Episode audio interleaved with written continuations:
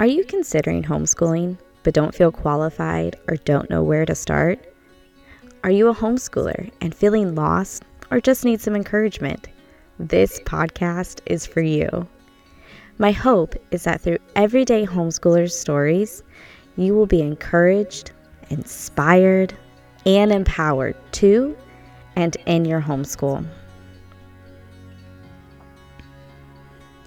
I want to thank my friends and fellow homeschoolers, Cole and Lindsay Novak of Good Company, for allowing me to use their song, To Be Here Now. You can follow them on Instagram at music.goodcompany, their podcasts, Good Company Podcast, on Apple and Spotify, as well as on YouTube. I am Brittany Long, and I am so excited that you're here listening to my podcast. This is something I've wanted to do for a long time. I want to sit down with everyday homeschoolers and talk to them about their experiences and their different seasons, so that way you can be encouraged, inspired, and empowered to either homeschool or in your homeschool. So I wanted to start off my podcast with our story. And so my husband is here to help me share our story. So hi, Rusty. Hi, babe. Hi, darling. It's exciting to be able to get behind my hero here and kind of let people know your heart and who you are and how we can help. So I guess we really want to start with your own school experience and speak into what that looked like as a child and growing up. Yeah, so I went to just your regular old public school from kindergarten through 12th grade. I went to a really competitive high school. I think that was the biggest difference in my schooling experience, was that there were a lot of smart people and a lot of people that were good at a lot of things. And so that was probably the hardest part, was keeping up with that. But just that fear of, you know, doing all the things to look good on a college resume and doing all that and looking good compared to your peers, because it was just such a competitive thing to get into a college. Absolutely. And now, what was your first taste with homeschool? Like, when did you first learn about it? So, I mean, I honestly don't know how old I was, but my parents' best friends homeschooled their 6 children, and I loved their life. I loved the way they got to just be together all the time. They're such a tight-knit family. And whenever he got contract jobs out of state, they were able to follow and be with him. And it just seemed like they had a very well-rounded life, and their kids were just awesome. So I would say I was maybe 12 years old or so when I got that introduction to homeschooling. Yeah, and they did it well and were somewhat of a magnet, so we honor them. Now, tell us how you went from public school to work to a little bit to the beginning days of being at home. So I used to want to be an attorney for a long time, and then an internship turned me away from it. Decided that that was not a path I wanted to take, and my mom really encouraged me to look into the fashion industry. She'd, you know, seen me since I was a toddler really being into what I wore, and so I actually took a fashion merchandising class in high school that my school had, and then I got into retail, and then worked in retail for several years, and then, you know, worked my way up to management, and really hated the hours and the pay and the stress of it. But eventually I was able to get into wholesale, and I was able to work and travel and go to different department stores. I was a wholesaler in shoes. And so it was just a lot of fun. I got to go to New York twice a year. It was basically my dream job, other than knowing that I wanted to stay home with my future children. It was a really, really great job to have. You know, when I was in that fashion merchandising class in high school, we met with some executives from other department stores, with buyers and boutique owners and designers, and most of them said, unless you want to be a designer, you don't need to go to school for this. You can just need the experience. So, and that's what I did. And I got to do my dream job for minus being a mom. And so that was a really, really fun season. But that season got cut short because, one, we got pregnant with our oldest, and with how much I had to travel and all of that, I had this unsettling feeling about leaving her, especially traveling. And so I began praying and asking the Lord to make something happen, make a clear path for me. And then when I was finishing out my maternity leave, we were on a mandatory call with our executives, and they eliminated the position within the company. And so it was a automatic no job to go back to. And then not long after that, we found out I was pregnant again when our oldest was only 5 months old. Found out I was pregnant again. And so that pretty much sealed the deal on me staying home, don't you think? Yeah, I think so. But that was a lot. So I want to back up. I'm glad you didn't become an attorney to get better at arguing. So thank you for that. Thank you for getting into fashion where we can meet. And you mentioned something, it was kind of funny, that you didn't like the hours and the pay of working in fashion, but you love being a homeschool mom where the hours and pay are so much better. So yeah, you're going to have to reconcile that for sure. But yeah, and I think you kind of touched on it. I mean, our life was just crazy, and really, thankfully, God just kind of guided all of it for us, mm-hmm. and we just rolled with the punches, and we made plans, and He changed them, and we obeyed. But so when did, let's see, you started with homeschooling with our first at what age? Well, I stumbled into it. I felt all of my friends were putting their kids in some toddler thing or Mother's Day out, and I knew I wanted to homeschool, so I was like, oh, I need to do something with her since I'm going to homeschool. And so she was 18 months old, and I bought a box curriculum that was geared toward 18 to 24 months old. And I was about on day 2 when I realized this is ridiculous. I don't need to do this. And that's when I reached out to my mom's best friend and asked her, what do I do? Where do I start? And she gave me the sage advice of finding a method first, that I needed to find a method. And once I know that, then that will guide me on what I need to do next. And she was right. But then at one point, we put her in... Oh, yeah, we put her in a preschool. Our gym's preschool. Yeah, that was a weird season because she's still a social butterfly, and I was pregnant with our third, and I was just kind of drowning in the fact that I had a 1-year-old, a 2-year-old, expecting another baby, and I just didn't know what to do with her being so social. And so I put her in a preschool, and that was not a fun season because the teacher would come to me and say, oh, the other kids know how to write their names, but she doesn't. And I really just wanted to look her in the eyes and tell her I don't care. But I was just like, okay, thanks for letting me know. But because I didn't care, I knew it wasn't a big deal. I knew she was still very, very young, and it kind of blew my mind that they were already asking them to write their names. It just seemed like such a foreign concept to me, even in the growing up in the public school system. Sure. So you talked about trying to find a method. How did you go about doing that? Looking into the different methods. Google. Yeah. Googling educational methods, which I didn't even know that there were so many.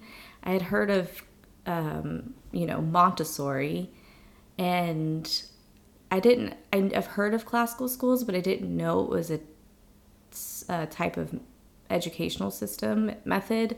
I had no idea. So I'd heard of that, but didn't know. And so I started reading about all of them. And then I got to one in particular, and it just felt so right. I mean, I read about it and I was like, this is how I want to learn. And that was Charlotte Mason. It just, the rich literature, the not learning through a textbook that's really boring, but reading well-written literature. And so that was really a big one for me. I think for you, it was harder. It was harder for you to grasp that concept of what that would entail over time. But our oldest was only 2 at the time, so it didn't really matter to make a decision right then. And then I also loved Waldorf as well. I thought that was the artistic lean of it was really beautiful to me.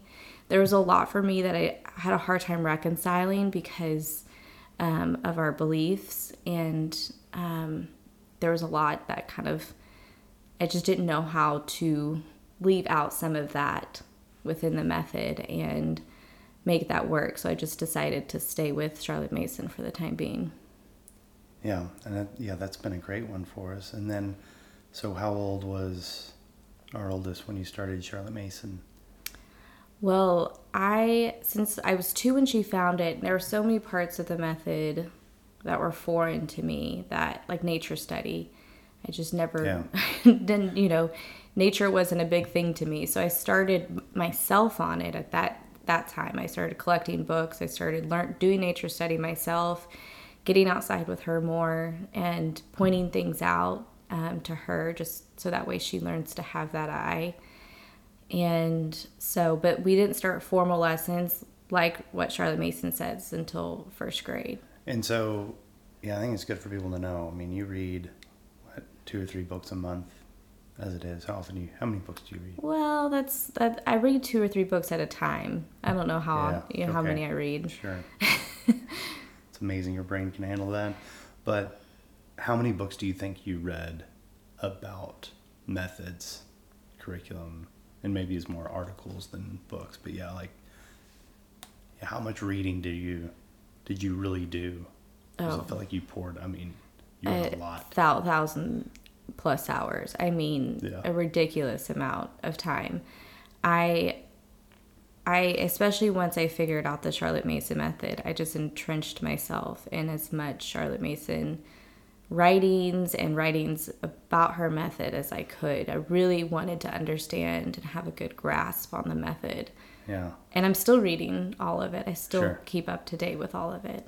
I think that's incredible because, we talked about public education, but, we didn't finish college, and, a lot of people ask that, like, oh, how are you going to be able to teach kids? And they don't quite understand that, like, well, I finished the grade I'm teaching, so I can really teach them this grade for sure. But there's this value people place on college and not so much value that they really place on, well, how many books have you read? How often you read, because there's so much more education. As most people know, it's just not the way we're raised. So yeah, I love that. You really spent a lot of time, and that's really where you are today, is how much you read and just did all the research. So now, and then getting into the nature, that was really fascinating because I got to really see, how children can be fascinated with something. And then all of a sudden they love to learn about that, and that could explode to so many other things. Mm-hmm. So yeah, talk more about what that nature learning was like for, our oldest to now all 4. Yeah, we started, I had recently heard about, when she was 2, a curriculum called, and many people know it, Exploring Nature with Children, and I looked at it and I said, well, I feel like a child in nature studies, so I'm going to go ahead and grab this curriculum for myself. And so that's where I started, and I just followed the weekly prompts, what books were recommended. I heavily used the Handbook of Nature Study because, of course, that would have been beyond our 2-year-old's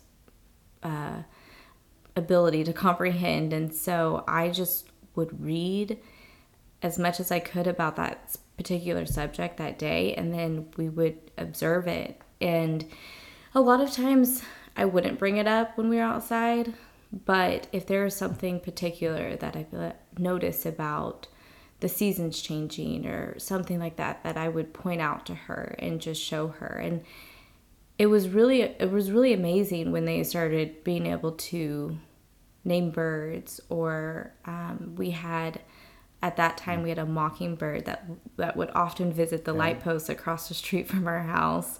And we would just sit there and listen to it sing. And I would sometimes get my phone app and play the bird sound from my phone, and it would get closer and closer to us because it would hear, you know, the mockingbird call. And they just, and getting to see the nature up close. And then we have our second child, our daughter, who is a nature lover. I mean, she is nature obsessed, and getting to watch her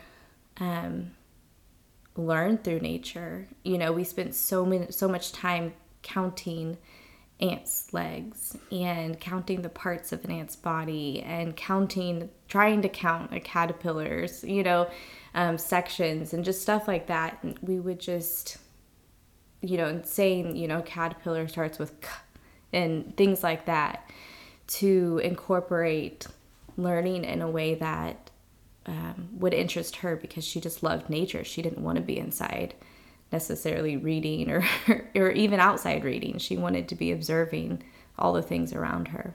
Yeah. And so Wild and Free has also helped with that. How long, when was it? When did we start with Wild and Free? 6 years ago. Yeah. Yeah. I first heard about Wild and Free through a friend, and then I started listening to a podcast, and I just thought those people were weird. I did not understand. I just didn't love nature that way. I didn't grow up, you know, I grew up loving the mountains and the beach, but I didn't grow up just loving what was in my backyard. And so I thought they were really crazy at first. And then I got desperate, and I really needed a homeschool community, because the only other homeschooling friends that I knew, two families, they moved. And so they moved out of state. So I didn't have my people anymore, and I really, really needed community. And yeah, then I found our community, and we all had children under 7 at the time. And now we all have, kids that are doing formal schooling in 3rd, 4th grade. And it's been really sweet. They've become like family. You said you liked the mountains and the beach, but I think you liked the beach more back then. Maybe the mountains more now. You're probably right. You probably didn't like your backyard because it was a suburban manicured yard, and you had a cat in the back. That's probably why. And we are far away from that sort of lifestyle now. So tell me, let's get into more how it goes now with, you know, you bringing on like multiple children, right? So you're bringing your 4th on now. Yeah. And, yeah. So speak into. Yeah. So we have a 9-year-old, 8-year-old, 6-year-old, and 4-year-old, 2 girls, 1 boy, and then a girl. And yeah, it's a lot of letting go of expectations. You know, I set my minimum for every day, and that's what I strive for. You know, it's really hard still to do that. There are times I'm like, oh my goodness, we haven't picked up our composer study in 3 weeks. And I'm feeling that pressure, but knowing that they're getting their reading, their math, their language arts was what I valued, and their history and geography. Those are just things that I valued. And so adding a 4th in, having a 4-year-old who's not doing formal lessons, it's all about making her feel included. We do a lot. We give her old workbooks, or I have like a preschool busy book that she works on. I do a lesson with her once a week, and I just go over a letter sound and read a book, and she has some sort of sensory activity, but that's just to make her feel included, and she has an interest for it. She really is loving learning right now, and so I just kind of go with what she wants to do. Yeah, and so about when did you start formal education with our three oldest? Age six is closer to seven, but age six. But except our son, our third, we started when he was five, just because his mind was going and I couldn't stop it. There was no way I could stop. There's certain things we don't do, but we mostly do math, history, and reading, and geography. We don't do any copy work or anything like that. He just doesn't care to write, and so I'm not going to push that while he's still so young. Sure. And so, yeah, so he's wildly gifted at mathematics, and then and he's six, and then but he's ahead of our 8 and 9 year old. Yeah. But he's almost ahead of our 8 year old in other aspects, or at least very, very similar. So talk about what it's like to have that child that is a little more advanced, maybe in one subject, and another child that really has some learning disabilities, some people would call it. Yeah. So that's been a hard part. I think it's hard to navigate no matter what the age. When you're at home, there's always a natural competitiveness in things, and especially with siblings. And so once I started noticing that our 6-year-old was going to pass up our 8-year-old, I realized that, and of course they were younger at the time, I realized that we just needed to continue to speak positively over our 8-year-old. She has dyslexia and sensory processing disorder and auditory processing disorder, but we have never said that to her. I feel very strongly in not speaking that over her and not giving her kind of a crutch. I don't think right now. I think when she's old enough to understand and emotionally mature enough to understand that it's not a bad thing. It's not something that makes her different in a bad way, or different that, I can't read because I have dyslexia. I don't want that language in her. I want her to know that she can read. And so I just tried to tell her that everybody has different gifts. Her gift is nature and her love for God's creation. I mean, she picked up a fire ant from our from their bathroom and carried it outside because it's just how much she loves God's creation and how much it loves her back. Because it didn't bite her.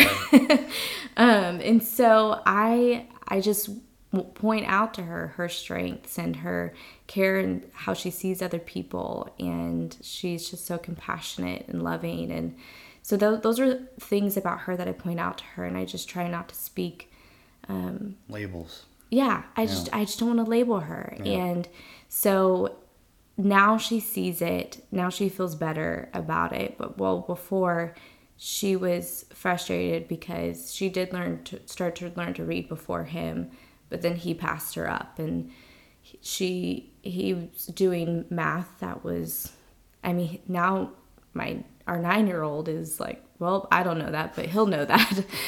And so it is an interesting thing to navigate, but it's become sweet where, she sees her strength, she sees her place.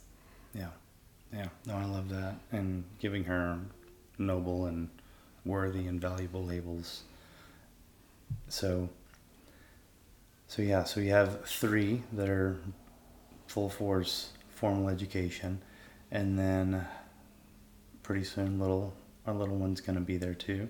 Now you talked earlier about setting this sort of like a minimum that you want to accomplish every day. So I want to get more into that. How many days do you hit that minimum a week?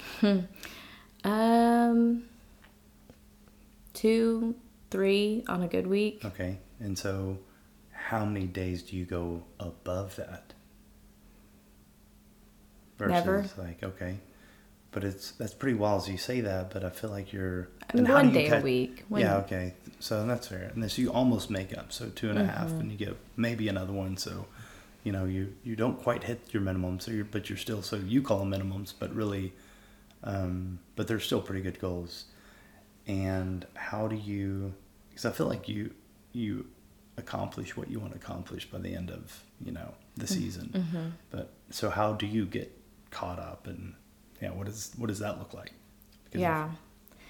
So the hardest part about Charlotte Mason is all the subjects. There are many, many subjects in the Charlotte Mason education, including poet study, composer study, picture study. I mean, there's just so many components to the education. And so while a traditional school would be very simple, and the Charlotte Mason method just has so much, and that's part of why I love it, because it's a culture builder, the education is. And I want my kids to grow up knowing different artists, at least being able to appreciate it, even if they don't take it as something that they love. They can at least learn an appreciation for it.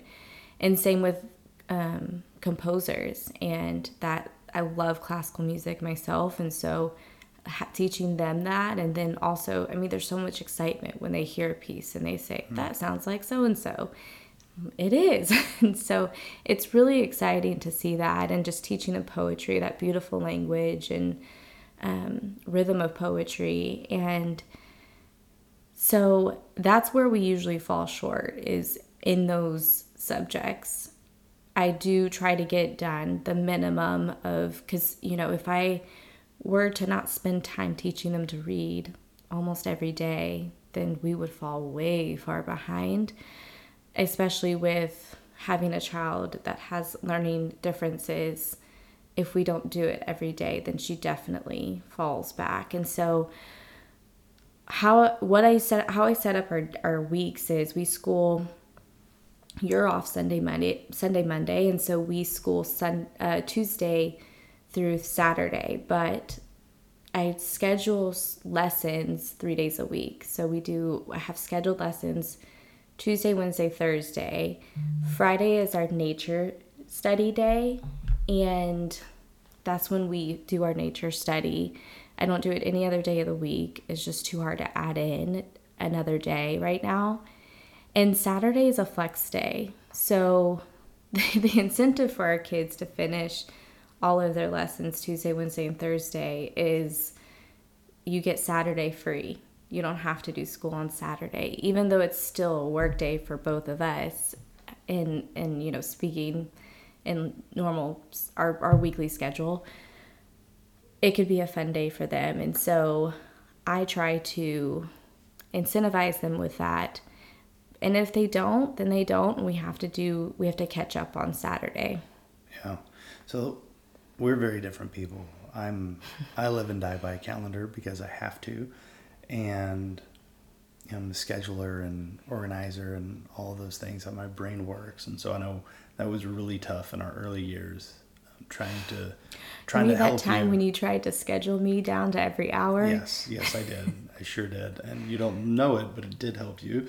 And it just didn't work the way I thought it would work. But I think it was still good for you to kind of see, because you were trying to figure out how to run a house. Mm-hmm. Like, this isn't just like homeschool aren't just subjects, right? It's cooking and cleaning and, you know, every other thing. It's homemaking. And Lord knows you have to get your baking in there too. So you had a really hard time, you know, learning how to do it all, and it's a lot to do. Mm-hmm. And, you know, of course I'm here every night, and you know, we get one day that I'm home and one day that we Sabbath. But how did you grow in finding your sort of rhythm, as what you call it? I let go a lot of the chains of waking up early. I'm not a morning person, and I would try to wake up early to get things done and to get a head start, I guess. But then by lunchtime, I was not a nice person because I just, you know, having littles and waking up a lot in the middle of the night, I just wasn't getting the sleep I needed. And even now, we have a 4-year-old, but she still wakes up at night and comes in our bed and kicks me and all the things. And so I'm still really tired. And, you know, I've had medical issues the last couple of years that have kept my body needing extra rest. And so finding that rhythm was actually finding my rest. It was figuring out, like, how can I maximize my rest so that way I can function properly throughout the day and throughout the week. And then I did find that a rhythm was better for me. I'm a type B person. I don't like a schedule, but I do like consistency. And knowing that about myself, knowing that I like to wake up, get dressed immediately, and get ready for the day. I don't like to be in my pajamas very long at all. And so I did the same for my kids. We find that rhythm of when we're in our clothes, we just perform better instead of our pajamas that are meant for sleep. And so just finding that, then once I did that, it just got people, it just got all of us in the right mood. Now, our son is a pajama person, and it's very hard for him to think about, like, I need to get dressed. But he also is a very high-functioning person, so he doesn't necessarily need that external motivation to sit down and do lessons. But once we get our clothes on, everybody kind of falls in line. We have our encounter time, and then we start our lessons, and they know that. And there are some days where I don't start lessons kind of about the time we normally do. And that's either because the weather's really nice and the kids are enjoying it, or maybe I have something that I really need to get done.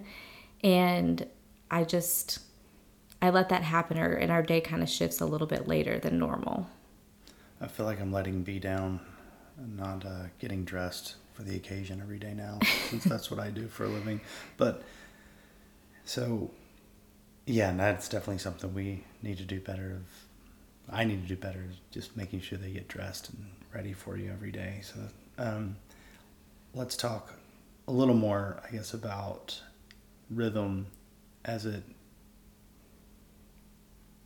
pertains to, like, does, like, you feel like the child dictates some of the rhythm, and how different children dictate the rhythm, or you just completely set the rhythm for everybody? Yeah, I think it's a little bit of both. You know, our oldest is very, she's a busybody. She doesn't want to sit still very long.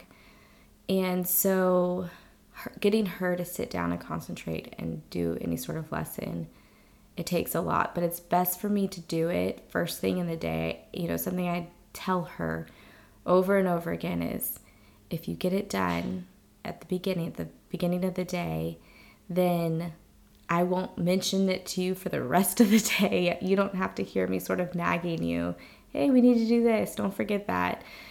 Because sometimes I do get wrapped up with lessons with the other kids who are eager to do school, and they're ready to get it done so that way they can have that free time. And so I'm busy with them, so she gets really caught up in her play or whatever she's doing. Most of the time she's outside, and so I've got to really get her sat down first and get her started first, because if I don't, then the rest of it can kind of fall apart. Yeah. Now, you use some language. You said your encounter time. I feel like that's insider language. It is. Tell people what that means. So encounter time is our time with the Lord. So it's a time for us we do a Bible reading and we pray, and then we all spend time with the Lord the way we want to. Usually after we read our Bible and we pray, we usually play a worship song. Sometimes it's a song we love that's actually something our church produced. And so sometimes those songs are like 17 minutes long.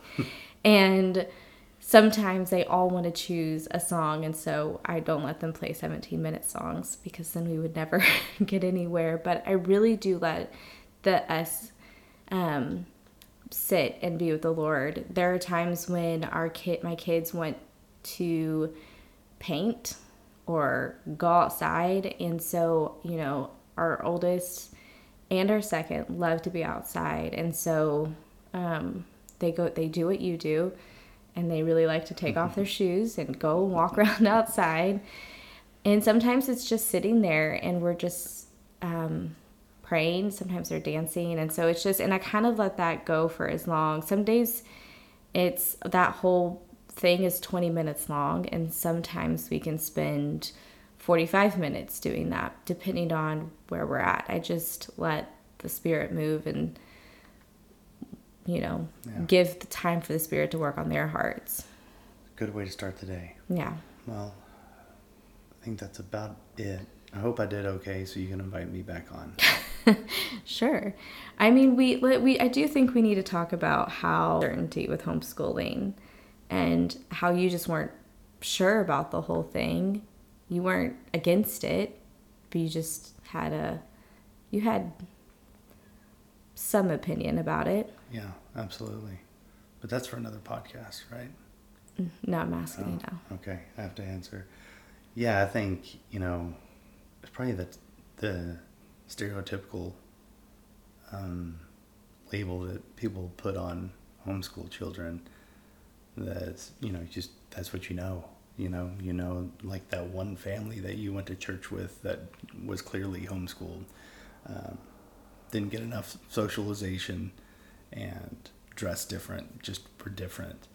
And I was like, oh my goodness, we're gonna raise different kids, which is actually kind of weird because earlier we talked about our oldest being such a socialite at the age of 2, like that. And yeah, I guess we just thought it was normal because she was our first, and we're like, I guess kids can be social at the age of 2. Maybe all kids are. We don't know. And come to find out, no kids are the same.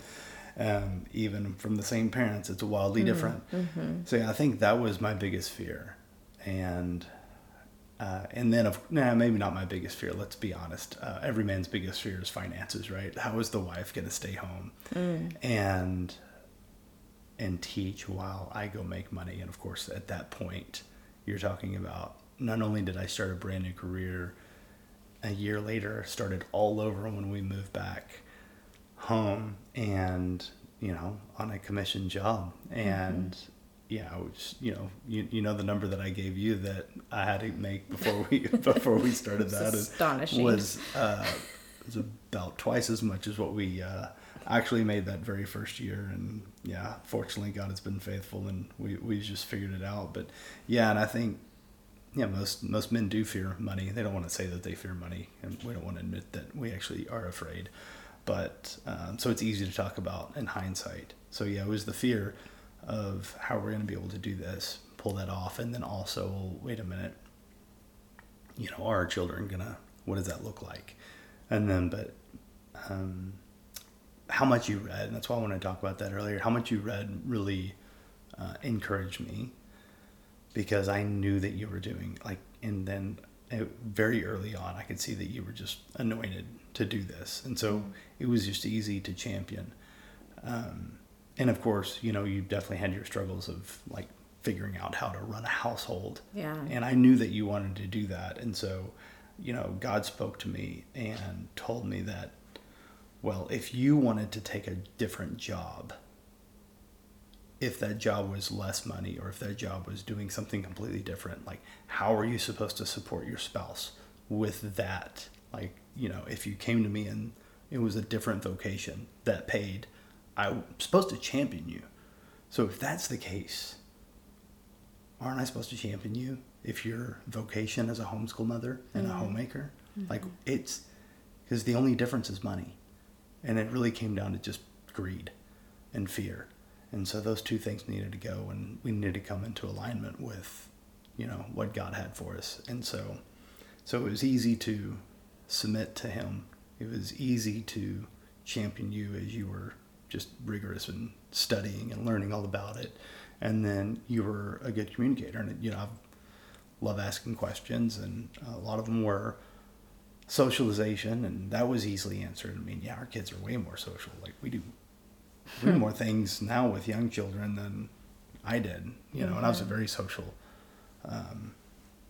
young person growing up from, you know, youth to teenage years. So that, you know, that sort of stereotype quickly went away. And then, of course, it was the check boxes that I wanted to, like, you know, when are you going to learn how to do this or that or the other? But it was kind of easy. We really started with, okay, when are they going to start rolling over? When are they going to start crawling? When are they going to start walking? When are they going to start talking? We didn't really do those things. We weren't too worried about, we're like, you know what? All babies are eventually going to roll over, crawl, and walk, and run, and talk, and read. It was just natural for us. And so when you start off with that as a newborn, you know, or as a very young baby, you start off with that sort of mentality. It's easy to take that to the next level. Then I already got into, like, you know, when are they going to start reading? When are they going to start writing? When are they going to start knowing this? And look, not that it's not frustrating when they don't remember their city and state, when they're nation and continent and all that, when they're 9 years old. But of course, it gets frustrating when they, you know, can't remember things. But that definitely helped, just knowing that we don't have to, like, and we don't have to do things the way the world does them. I didn't. I just don't. I think that's part of being a successful businessman, or, you know, just doing things different, thinking different, and, like, you get an opportunity to do that when you don't grow up and live in the institutions of the world. Like, you get to step outside of them and challenge them and say, you know, you possibly can pass them up and do better than them. And so that's, I think that became kind of the challenge and the goal of, like, hey, let's just do us. Yeah. And I love that, because that's why I wanted to homeschool. It was because I wanted my children to be themselves, you know, not fit in any boxes, not be afraid to explore these interests, and to be weird if they're a weird homeschooler or not. I would rather them be weird than trying to fit in public school or private school, because that, to me, just isn't the way that the, you know, the Lord created us. And, you know, and I think there's, you know, I definitely have an open hand. I don't know what our lives are going to hold, and we have to send our kids to school. We have to, but I just love this life so much. I couldn't imagine it any other way. And so I just pray that the Lord keeps it this way, because it's just really, it's hard. It's not easy every day, but it is, it's worth it. Yeah, I mean, what blessing is, like, all blessings are just responsibility. Yeah, and that's a good thing. Yeah. So, yeah, well, good. Thanks for taking some time out of our evening to do this with me, and I'm really excited to hear from other home educators and other fathers who are home educating, and just a whole different types of people. So. But this is the beginning, so. And thank you for listening. I am just so excited I hope our story encouraged you. I hope you heard parts that spoke to you about where you're at, and where you either are encouraged to homeschool or encouraged in your homeschool. So, thank you.